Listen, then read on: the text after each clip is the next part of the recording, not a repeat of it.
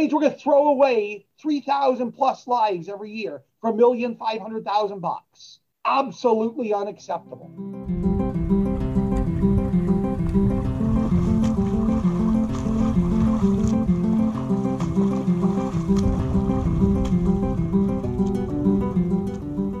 Hello, and welcome to Marathon Swim Stories, where we explore the human side of the superhuman feats of endurance swimmers and those who support them. I'm marathon swimmer and coach Shannon Keegan. Do you enjoy marathon swim stories? Tell a friend about it, or leave a review with your podcast provider. Want to give some feedback? I'd love to hear from you. Shannon at intrepidwater.com. I hope you enjoy today's episode. Good morning, Stephen. Thank you so much for being my guest today on Marathon Swim Stories. Please tell me what's your story? Hi, good morning, Shannon. Thank you. So, my swim story and, and, and the reasons I swim and the reasons I absolutely am enamored with and love swimming in the water and will be for the rest of my life are varied and complex. But the, the, the, the reality has to begin with my paternal grandmother drowned and died when my father was two years old. Oh my goodness. Uh, in Pennsylvania, and she couldn't swim. And so uh, that was a story I, I always grew up with that always had some impact on me. And then when I was a young man, uh, I was raised by my grandparents, my maternal grandparents. Uh, and I remember my maternal grandmother, my maternal grandmother couldn't swim. Mm-hmm. And so coming from a generation in the 30s and 40s and earlier, uh, there was not a lot of influence among even uh, uh, uh middle class, uh, educated people, recognizing that my grandmother was the first female chemist in the United States. Oh, wow. and she worked for TWA, not a swim story. But so she couldn't swim. So growing up, I always knew that there was this this uh, challenge to swimming among the people that I really respected and cared about all of my life, so much so that my dad's mom passed away before I was born. Mm-hmm. Um, so, uh, bred, raised, and, and, and uh, growing up in Southern California, there are as many pools and lakes and rivers and swim opportunities are as there are people or glorious sunny days. Yeah. So my swim story began uh, when I was an age group swimmer, which way back in those days wasn't called an age group swimmer. Uh, we were called red, white, and blue swimmers. Oh, cool. uh, so uh, I, I swam competitively when I was a very young man. Um, and uh, did that through middle school, high school era. Uh, off to the army and college. Uh, so the army first, college second, and some some crossover between that. And I uh, graduated college, pursued my my grandmother's love of chemistry, and received my master's in chemistry. Uh, and my love of the water, and having grown up swimming, um, and having swam collegiately, not great, but having swam collegiately. Uh, but I did I did swim at school, and so I came home to the Coachella Valley near Palm Springs, was in love with the water, I decided I wanted to be near a swimming pool for the rest of my life. It didn't really work out because I don't get paid well to just be hanging out near a swimming pool. Right. so I decided to practice entrepreneurship and start a pool company, which I've grown into the number one largest independent pool service organization in North America. Wow. Uh, and so th- there's my pool story, and all of that segues to my swim story. Uh, so my swim story, uh, varied, complex. Greatest long distance swim, greatest challenge, uh, not in the picture behind me, but the English Channel, uh, 2004 and 2005. Really? I, sw- I swam the channel twice, both in August uh, of 2004 and August of 2005, successfully completed it twice. Uh, so 22 miles, over 22 miles a second time, and over 24 miles because of cur- uh, currents and tides the mm-hmm. second time. Uh, not rocket fast, uh, not terribly slow, but 19 hours the first time and 20 hours the second time. Wow. Um, what took you so, back? I'm sorry? what took you back after you'd done it once? I wanted to go faster, but I ended up going slower. Ah. Uh, and the, the, whole experience of swimming in the cold water and, and the ocean is such an enthralling thing. It's truly, and, and you know, where you get connected to, you know, nature and energy and the water and your own uh, largesse, your own your own power, right? Mm-hmm. I mean, it's just nothing but you and the water, and there's no one else there, and it's all a mind game. And so I have to go back to I'm a a, a bigger person. I'm not a small person, despite my name. uh, and in the army, I remember being told the first time I was going to run 50 miles and I thought, well, that's impossible. I can't even run five miles, right? Mm-hmm. Uh, and it wasn't about the speed. And that's the same way I approach these swims, uh, which I've done many times now. I never endeavored to be fast. Mm-hmm. I just endeavored to finish, mm-hmm. right? Uh, so, English Channel, grease yourself up, uh, plenty of hydration before, lots of bananas and peanut butter, chocolate bars, right? You know, uh, and it, it's it's it's kind of reminiscent to go back to that standing on the beach and you, you you have to doubt yourself over and over and over again. Am I really going to do this? Am I really going to be okay? And of course, you have a pilot with you on a swim like that, so it's a completely different experience. But I did it because I could. Mm-hmm. I did it because somebody said I couldn't. I did it because the first time for my grandmother, uh, who passed away, you know, when, when my dad was a little boy, uh, that's why I did it. I did it because other people couldn't. I did it to prove that uh, a guy from Southern California at 24 years old could get in the ocean and swim from England to France. No matter the outcome, no matter how hard it was, no matter how many, and, and you know, doing a swim like that, I guess into about the 12th hour, it's dark, it's cold, you know, you're feeling cranky, you're hungry, uh, you're not allowed to be assisted. And the thought of quitting goes through your mind every minute, every hour, mm-hmm. every 15 minutes. And you're thinking, why am I doing this? Why am I torturing myself? Uh, and so uh, I would say that that was probably the beginning of my marathon swimming. Uh, since then, uh, uh, we go back to about 2006. Let's see, I'm sorry, 2004, my daughter was born. I taught my daughter and coached my daughter in a swimming pool because I have a greater affinity for a swimming pool than open water. Uh, taught my daughter how to swim in a swimming pool at eight months old. Uh, uh, she could swim down and retrieve a one pound weight before she oh, could wow. walk. She could wow. So that, that was the next phase of my swim story. Uh, I took my daughter at six years old and uh, started doing the Alcatraz swims. Oh, neat. So that's only a two hour swim. It's a much smaller swim, but man, the water's cold and those, yeah. the current is strong. Yeah.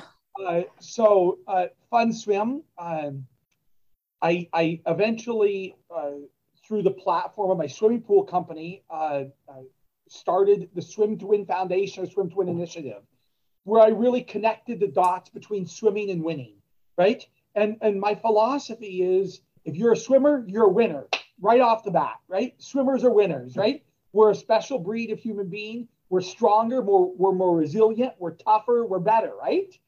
I'm a little elitist about that, but uh, so the Swim to Win initiative, and I I segued that into teaching thousands and thousands and thousands of children how to swim and adults how to swim. We've created initiatives all over the country. Uh, we went to Dallas, Texas, and, and did some some swim training there. We went to Florida. We've sponsored masters meets and learned swim clinics all over the country. Um, I'm not the man I once was. I, I, I, probably wouldn't attempt to swim the channel today in my 40, almost three year old body. uh, you know, that was a many, many years ago. Uh, but the swim story, I guess, was because I was told I can't, because it was unexpected, mm. because nobody else would I yeah. was going to do it. And I'm just too darn stubborn to have given up. yeah. The second time I went back and said, I got to do it better. And then I ended up doing it worse. Well, it depends what worse is, right? Did you mentally yeah. handle it better, right? I mean, there's the uh, time is just one factor. in the water at nighttime, mentally, absolutely, I handled it better. Mm-hmm. It was an easier swim for me, but my my you know we all are judged on our results, and the results weren't what I wanted them to be. Yeah. Yeah. Uh, but I did it, and and since then uh, became a trustee to USA Swimming. Uh, and, and I, I I've worked with USA Swimming for a decade now. Uh, I own a swim school. Uh, you know, not the only not. I like to make this claim: the only non-profit swim school in the United States. Nice. It exists, and I've endowed it in perpetuity to ensure that kids can learn to swim forever. Right. And uh, as long as I, I, grace this planet, it will stay that way. I love uh, that. And, and we're going to teach kids to swim. So, so uh, the English Channel swim, swimming collegiately, teaching my daughter to swim, teaching my son to swim.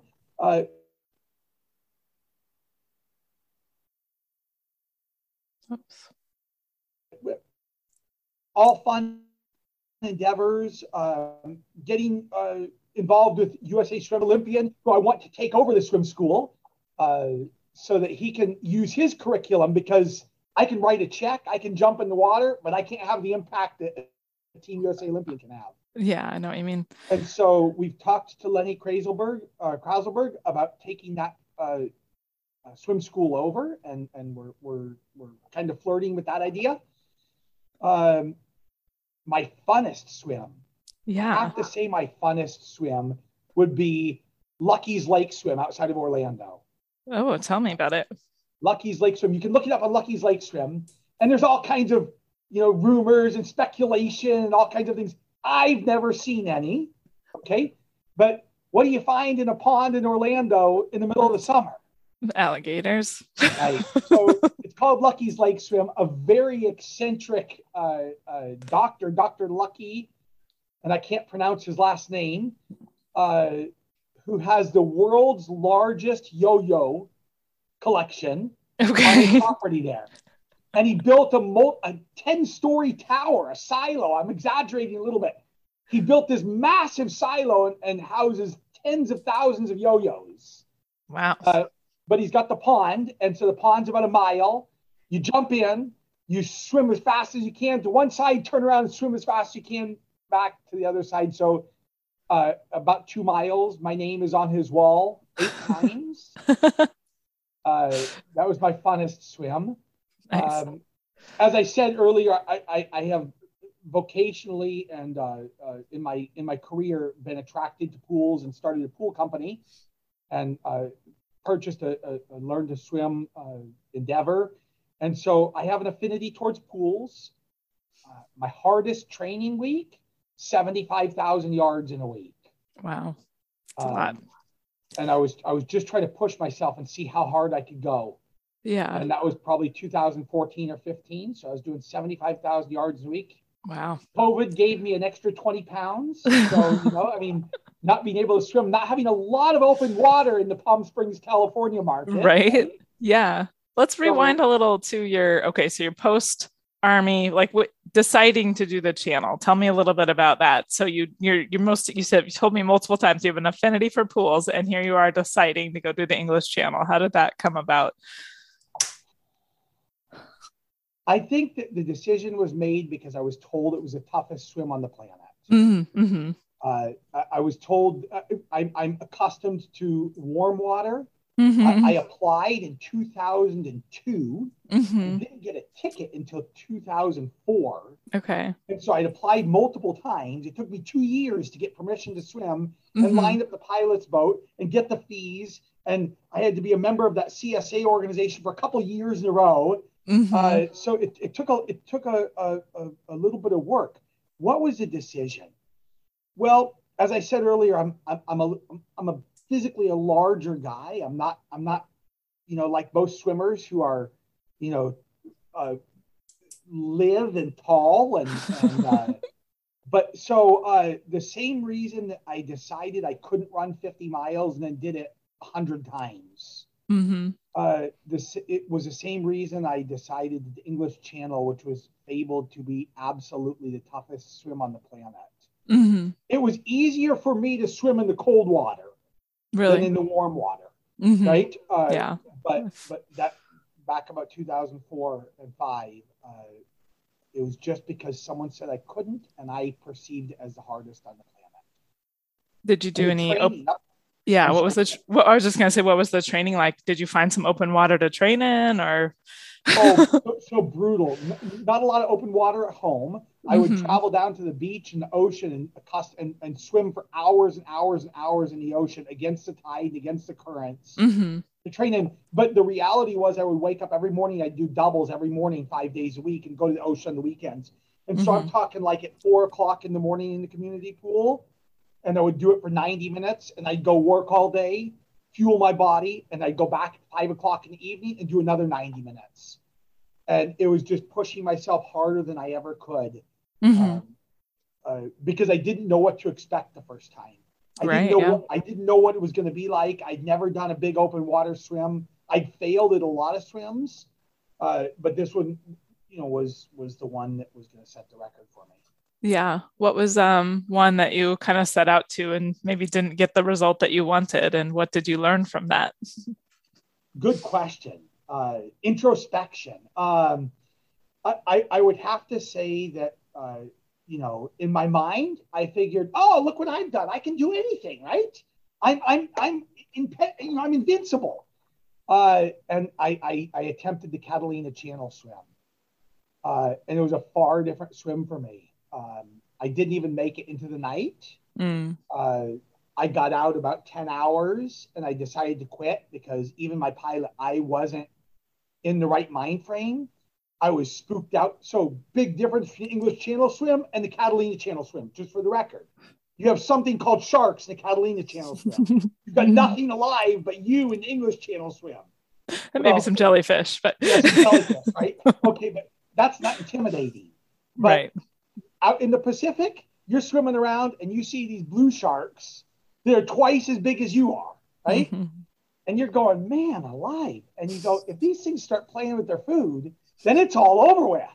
Right. And so mentally, uh, it was a, a, a, far different swim for me. I was in a completely different place. Um, and I, I, I just, I, I didn't have it there. It was many years later. That was always, that was uh, 2015. So many years later, I still thought I had it in me. I thought I could do it. Um, uh, I had not swam in open water for any long distance. I mean, let's see, 2009 and 10 i was in lake lanier doing those 10 ks maybe 2011 also uh, so you know open water uh, in lakes uh, 10,000 yard swims okay in the ocean the warm water i was much more accustomed to warm water and, and fine with the warm water mm-hmm. but uh, mentally i just wasn't there and i didn't i didn't train going up to that i was swimming about 35,000 yards a week mm-hmm. uh, in a pool I felt comfortable. I felt comfortable in my distance, in my breathing, in you know, in my in my mental picture. Mm-hmm. But it was a completely different swim. Yeah, yeah.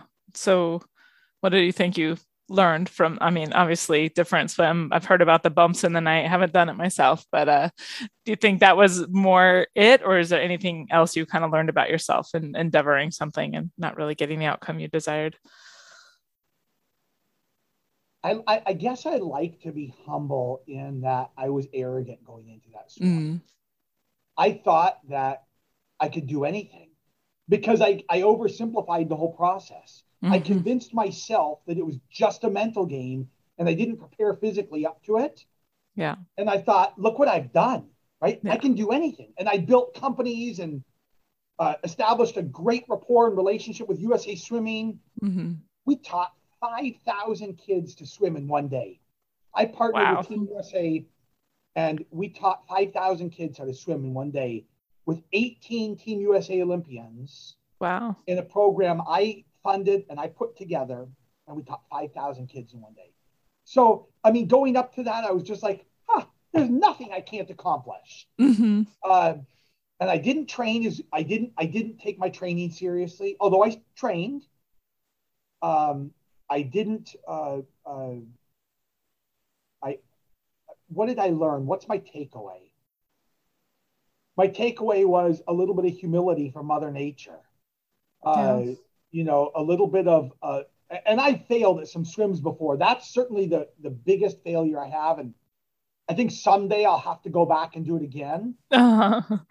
Sitting in my place right now, I've got a daughter going to college very soon. Wow. Uh, I've got a son who uh, relies upon me every day, and he's 13 years old. And so I'm, I'm thinking I'm going to have to swim in a cage because the sharks still freak me out. right? Um, uh, a, a, little bit of a spanking from Mother Nature, a little bit of humility, and a little bit of uh, just because you have doesn't mean you should. And just because you have mm-hmm. doesn't mean you should take for granted all those foundational lessons when swimming a, a swim like that.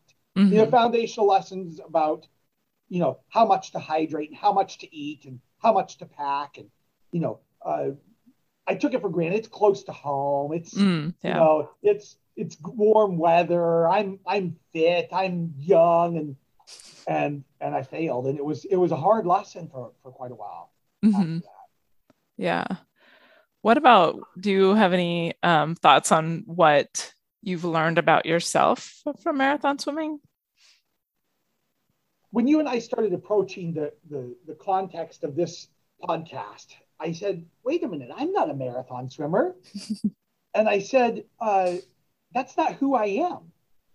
And, you know, we, we, we exchanged some emails or text, I don't recall. And um, uh, marathon swimming uh, has taken on a different meaning to me.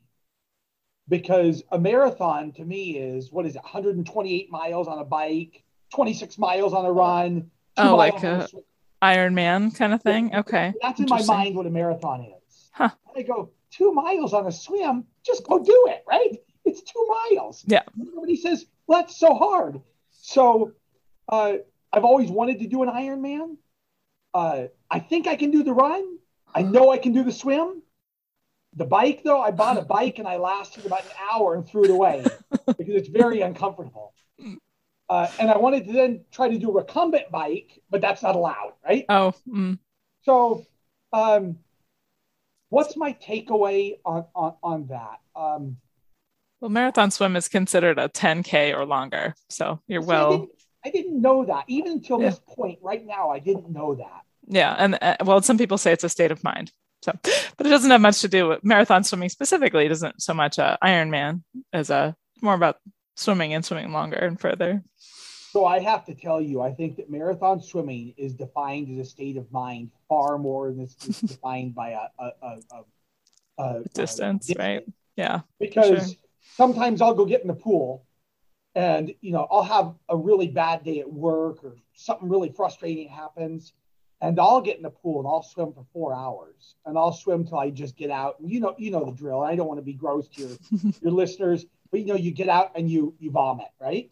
and you just you leave everything there. It's just you you know you, you put 150 percent of what you are into that swim into that water, and in four hours, I'm probably swimming even at a slow pace.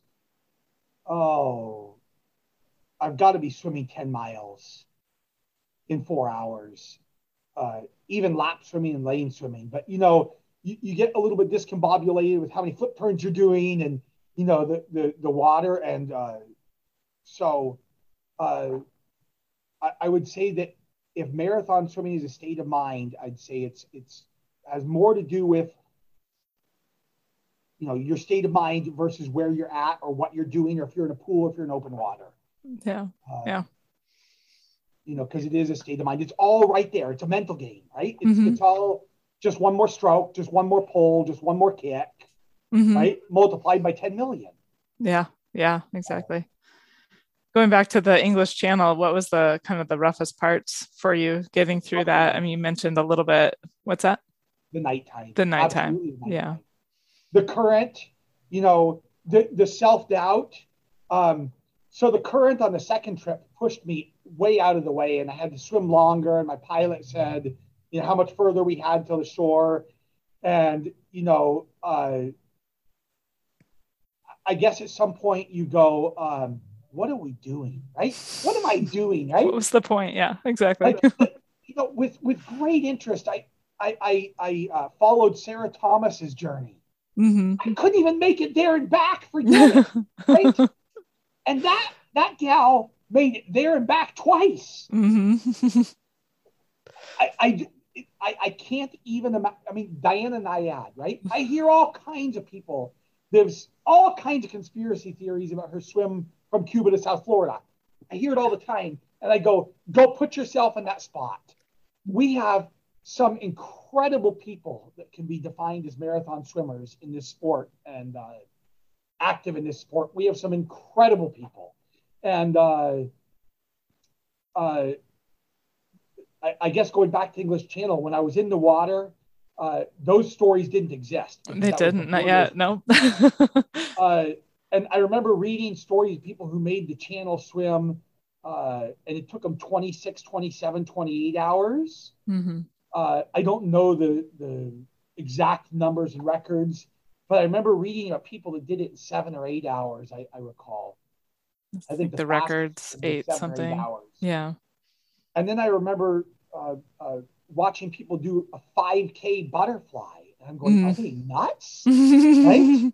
Swimming butterfly for 5K? I couldn't swim butterfly for 500 yards. Mm-hmm. Right? And so uh, the hardest part had to be at nighttime and the self doubt, which goes back to that mental game. Mm-hmm. Uh, it gets colder. Um, uh, the water drops several degrees. Uh, you have nothing but you and the pilot, right? Mm-hmm. Uh, which is still several people, but it's not. It, it's you know. I'd say the hardest part was self doubt, and and yeah. the greatest accomplishment is when you're walking up on that beach, and as soon as you clear the water and collapsing and just sitting there and. Uh, I remember the, the the first time I went back to hotel room after I fueled, and I have a picture of myself somewhere that I was laying on the bed. Mm-hmm. And I took a selfie of myself, and I thought I was gonna die because I didn't even wash the grease off. Oh. and I was just, I was just so exhausted mentally and physically, and uh, so to your question, self doubt still has to be the hardest part. Mm-hmm. Yeah. Is there anything that you learned um, from your marathon swim experiences that's carried over to your life with kids and teaching and pools and any absolutely. in your business yeah absolutely I, absolutely absolutely absolutely um when i was i don't know 15 16 17 and i was swimming i was swimming 200 yard races right um i guess that that if i was to try to sum it up in a beautiful set of words or articulate it beautifully i would say life is a marathon it's not a mm-hmm. sprint. Mm-hmm. Right. And I remember being 20 years old and thinking, man, if you're 40, you're ancient.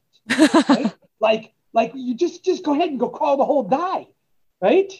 Uh, and then thinking at 30, I was thinking 40 is not that old, and at 40, I'm thinking 60 is not that old, right? Right. It's still yep. you're still good at 60. Now I'm cruising towards 50, and I'm going hell 80. That's the new 40. Right? so what one lesson could I articulate beautifully? Um, I would say that, that, that the evolution in my mind that life is a marathon and not a sprint, mm-hmm. uh, and that the importance of is not the place that you make. It's not. It's not the, it, the the importance of this marathon is just getting it done honorably. Mm, mm-hmm. That's what I have to say. Just getting it done honorably. That's a good one. Yeah. Yeah. So tell me, um, a little bit more about your your swim school. I'm intrigued about so, your nonprofit swim school. How did this how this come to be? So, uh, I have to tell a little bit of a story first. Of and course, please. The way that was was, you know, I spe- I'm multilingual. I speak a lot of languages. Spanish is one of them. I was sitting on the pool deck. Sarah, you might remember the year more than I would because she studies this stuff. Uh, I think about 2012. Let's okay. see, my daughter was born in 2004 in May. So this might have been 2010. And I'm sitting on the pool deck teaching my daughter how to butterfly. Uh, and my daughter had joined the local piranhas age group swimming mm-hmm. and loved every bit of it. Uh, and so I'm sitting there teaching her the mechanics of butterfly. And I watched a father, and this was me. This was absolutely me uh, even knowing what I know about pools, I could totally see myself doing this to my son. but I watched the father of a five-year-old girl, and we're sitting in the in the area of the pool down towards the diving well, so it's 17 feet deep, 15 feet deep, something like that. And he goes and pushes his daughter into the pool hmm. uh, as they're walking along the edge. And I made contact with her eyes in a moment and watched her put her hands up and like a missile whoop, down to the bottom of the pool. Oh, and geez. he didn't swim and she didn't swim. Hmm. And this happened five feet from me, right? Wow. And I don't think that he knew his daughter couldn't swim, or maybe hmm. he assumed that there would be grab a lane line, hmm. flail about a little bit. I don't know. But huh. she sunk to the bottom of the pool in 15 seconds. Wow. Five, three seconds, who knows? And I knew at that moment she didn't know how to swim. And I jumped into the pool under the lane line, went down and got her, brought her back up and set her on the deck and yelled at the dad, right? and uh, I felt bad about yelling at him uh, because he didn't speak English and he was just playing around. And he hmm. certainly didn't want to hurt his daughter. Hmm. And I had this epiphany that God had created me and given me my why, and it crystallized and gelled in that moment. And my why was I have the resources, I have the desire, I have the passion, I have the know how, I'm a swimmer, I've got a great business. Now we're going to put it all together and we're going to do it. And I called my friend Rowdy Gaines, American USA Olympian, and, and my dear friend. And we were on the phone. I was on the pool deck. And, you know, my energy, this was more than a decade ago, was even greater than it is now. Rowdy, Rowdy, we got to do something about this. We got to teach everybody in the whole world to swim. We can't stop. We got to do something about it right now. If you know Rowdy, you know Rowdy is one heck of a good guy. He's the, the finest ambassador to the sport. And so I, I, I, I, then called Janet Evans. We went to the same school. She transferred Stanford to SC. Thank you. Fight on. And so Janet Evans and Rowdy and I got together and formed the Swim to Win initiative. Um, and that first year, I think we had about 1,500 kids show up in that day. Wow. And Janet, Janet traveled around with me to various YMCA functions, and uh, we did lots of fun stuff together. And we were teaching kids to swim. And you know, Rowdy's summary was, "Steve, you're even crazier than I am." Right? and so I started on this mission of I've got the resources, I've got the intellect, I've got the I've, I've got the drive and desire. I'm going to teach every kid how to swim, but I don't have the mouthpiece, mm. right? And so that was getting Rowdy and Janet on that first year. And our first clinic that we put together that summer, uh, I think, let's see, we had Eric Shanteau, we had Chloe Sutton, we had the mayor of Mission Viejo, Brian Goodell. A big shout out to Brian, who's still my dear friend and, and supporter to this day. So Brian Goodell, Chloe Sutton, Eric Shanteau, Rowdy Gaines, Janet Evans, and God forgive me, whoever I'm, I'm missing because there were more Olympians than that in the first year and they got to bring out their medals and celebrate swimming. And my idea was we had to take swimming from being this big scary thing into something fun. Yeah. to be respected, respect mm-hmm. the water at all costs. Mm-hmm. Right? And so we did that. Um, uh, and we taught, I don't know, 1,500 kids or 2,000 kids how to swim. And then we did the next year, and we did 2,500 kids how to swim. And we did the next year, and next year, and next year. And the culmination was I was looking to raise money and I partnered with this fantastic American patriot, Dave Bray, and Madison Rising, and the Agua Caliente Casino in Rancho Mirage. And they were all my sponsors. They all loved what I was doing. And we put on a patriotic rock concert to celebrate America and uh-huh. celebrate swimming. I'm quite sure in history, this is the only time it's been done. We put on a patriotic rock concert to celebrate swimming and America at an American Indian casino where they paid for the whole thing. Wow. Right? And we sold tickets to this rock concert and raised hundreds of thousands of dollars to celebrate swimming. Wow. We then we then parlayed that money into the next series of clinics, and that's when we achieved 5,000 kids. And that year we had 18,000, I'm sorry, 18 American Olympians in one place at one time, the most medaled American Olympians outside of the Olympics ever period ever, right? Wow. I mean, we had the greats like Amanda Beard and Megan Quann Jendrick and uh, boy, uh, Ariana Kukors and uh, Margaret Hoelzer and Rada Owen and Jason Lezak, who coming off of that 2008 amazing relay, right? Mm-hmm. The fastest human. I don't think he's human. Yeah. right? Uh, and we did some awesome things. We established these programs like Take Your Swim Lessons Home, a donor and a champion, where we gave master swimmers the chances to a chance to race American Olympians. And they all brought out their medals, they signed autographs, and they did some awesome things. And then I realized that year that the drowning rate in my home community was going up every year. Oh, wow. Despite all of this good stuff that was my single biggest professional failure. Hmm. Not my swimming failure, but I judge myself very harshly because I was out in front of the media and hosting rock and roll concerts and teaching thousands of kids how to swim. But the results were that we lost more children and more adults to drowning in the Coachella Valley in California that year than the other year. I'm going to say that year was 2018. Mm, wow. So I decided to take a year off uh, and, and be a little bit uh, introspective and try to figure out what we're doing wrong, right? And then the pandemic came up. And my partner, who had been teaching kids to swim in the Palm Springs area for 30 years, needed some help.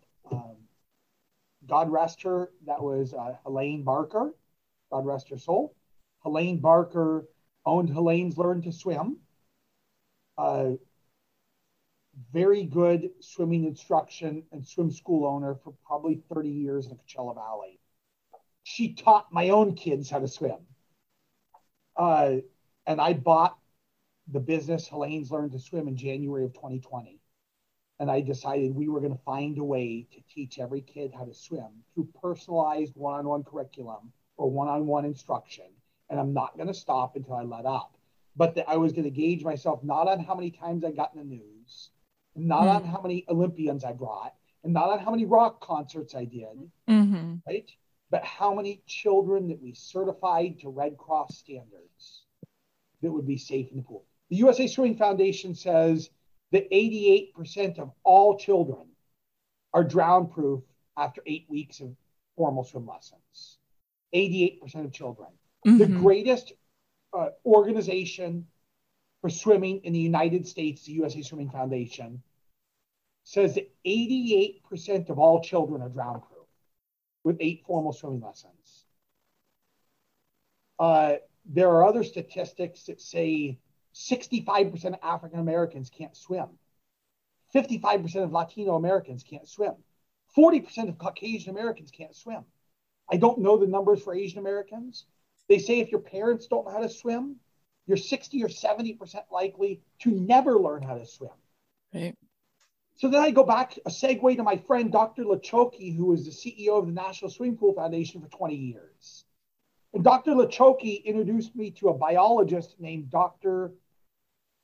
I want to say Wallace Nichols. I'd have hmm. to look it up. He wrote a book called Blue Mind. You might yeah, be aware of. and familiar with Dr. And the, the, the, the, the philosophy behind Blue Mind is if we get in the water, uh, there's going to be profound organic implications to our brain, mm-hmm. right? And we're going to yeah. be happier and more successful. And wait a minute, do I hear winning? win. so now, now I started to connect all these dots in my peanut sized brain and start to go, what are we doing here? We know that kids who learn eight weeks of swimming can get swimming lessons. We know that.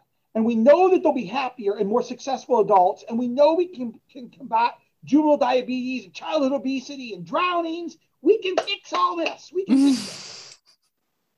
And we know what the, what the cure is. And we know what the solution is. And it's 55 bucks.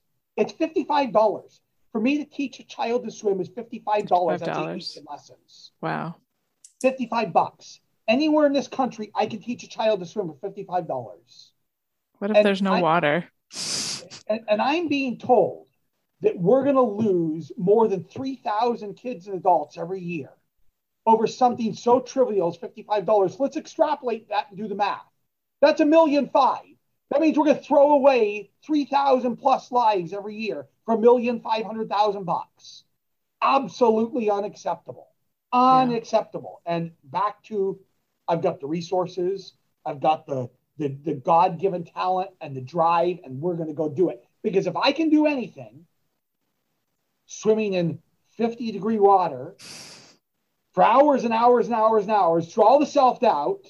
I don't know about the bump in the night. I never really encountered anything, but the water, the, the, the wave, not the waves, the, the tide, the current, you know, the, the, the break water. I mean, if I can do that, we can teach kids to swim. And, and doggone it, we can do it.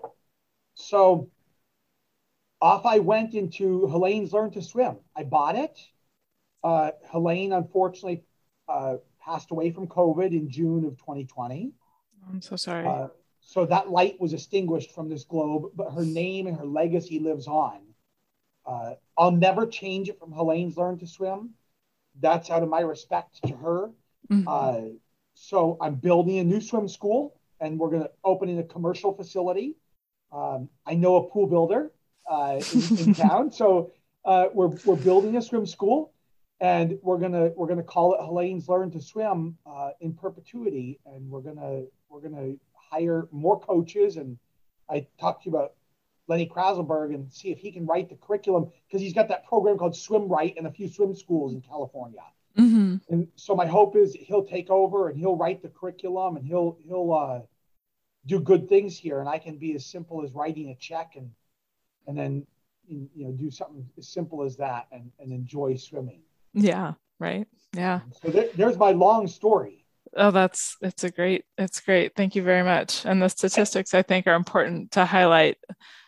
Um, I happen to live in a region that is has very little pool access. I call it a pool desert. and then we also, our lakes are extremely low. Our lakes and reservoirs are really low because of the drought the last few years. So what would you suggest to somebody in my situation? I have a tiny 8 by 14 endless pool in my backyard, but I can only do so much. And then there's the overhead of pandemic and COVID. And I want to find a way to teach more kids how to swim. But I'd, I'd love to hear what your recommendation would be for me in this area. You know, when I was leaving the Army, I was flat out convinced I was going to spend the rest of my life in the Army many, many years ago. And I had a really brilliant uh, company commander named Captain Joel Frobeater. And Captain Frobeater said to me that some of us were meant to serve our country in uniform and some of us were not. We meant to serve our country in other ways. Now, if you set, if you take that and overlay it on, on the swimming world, some of us were meant to serve our country and the and the learn to swim uh, uh, mission in the water, and some of us were meant not. I think I was meant to serve that mission out of the water. So my recommendation is you asked several things there. Teaching kids to swim. Never stop talking about it. Never stop talking about it until we get you know politicians and uh, uh, uh, uh, uh thought leaders and financiers and corporations all thinking about it. So, so our mission out of the water is to never stop talking about it. Never stop talking about how easy it is to solve and how drowning is preventable. Yeah. Uh, so that's step one. Now, to your personal goals. I don't know in Southern Oregon uh, what the reservoirs and the lakes are like, although I do know the acute level that they've dropped from southern Arizona, Mojave, Lake Mead, uh, the Colorado rivers. It's tough. Uh, I know that COVID and the pandemic has forced a lot of pools to close. So the first thing I'm going to say is I own some Airbnbs. So anytime you want to come to Palm Springs, I'll okay. put you up and ensure you have a pool to swim in till your heart's content. Okay. uh, I'm short on lakes and reservoirs yeah. uh, in Palm Springs, but we do have some big pools. Um, I would say that we, uh, using an old military term, we close ranks around the resources we do have. We start finding who the benefactors are and who the beneficiaries are, mm-hmm. right, for keeping those pools open, whether it be pool companies or masters swims, swim teams or schools or athletic departments, we start a T chart, benefit beneficiaries and benefactors, right? And we start connecting the dots between those two so we can get them to keep pools open. Because a seven by 14 endless pool is a blessing, don't get me wrong, but it's hard to train in. It is. Uh, you know, because, you know, as much as they are an endless pool, uh, it's pretty easy to beat them if you're not perfect on your stroke and perfect in your positioning. Your head comes up, you turn to the right. Head goes up, you turn to the left.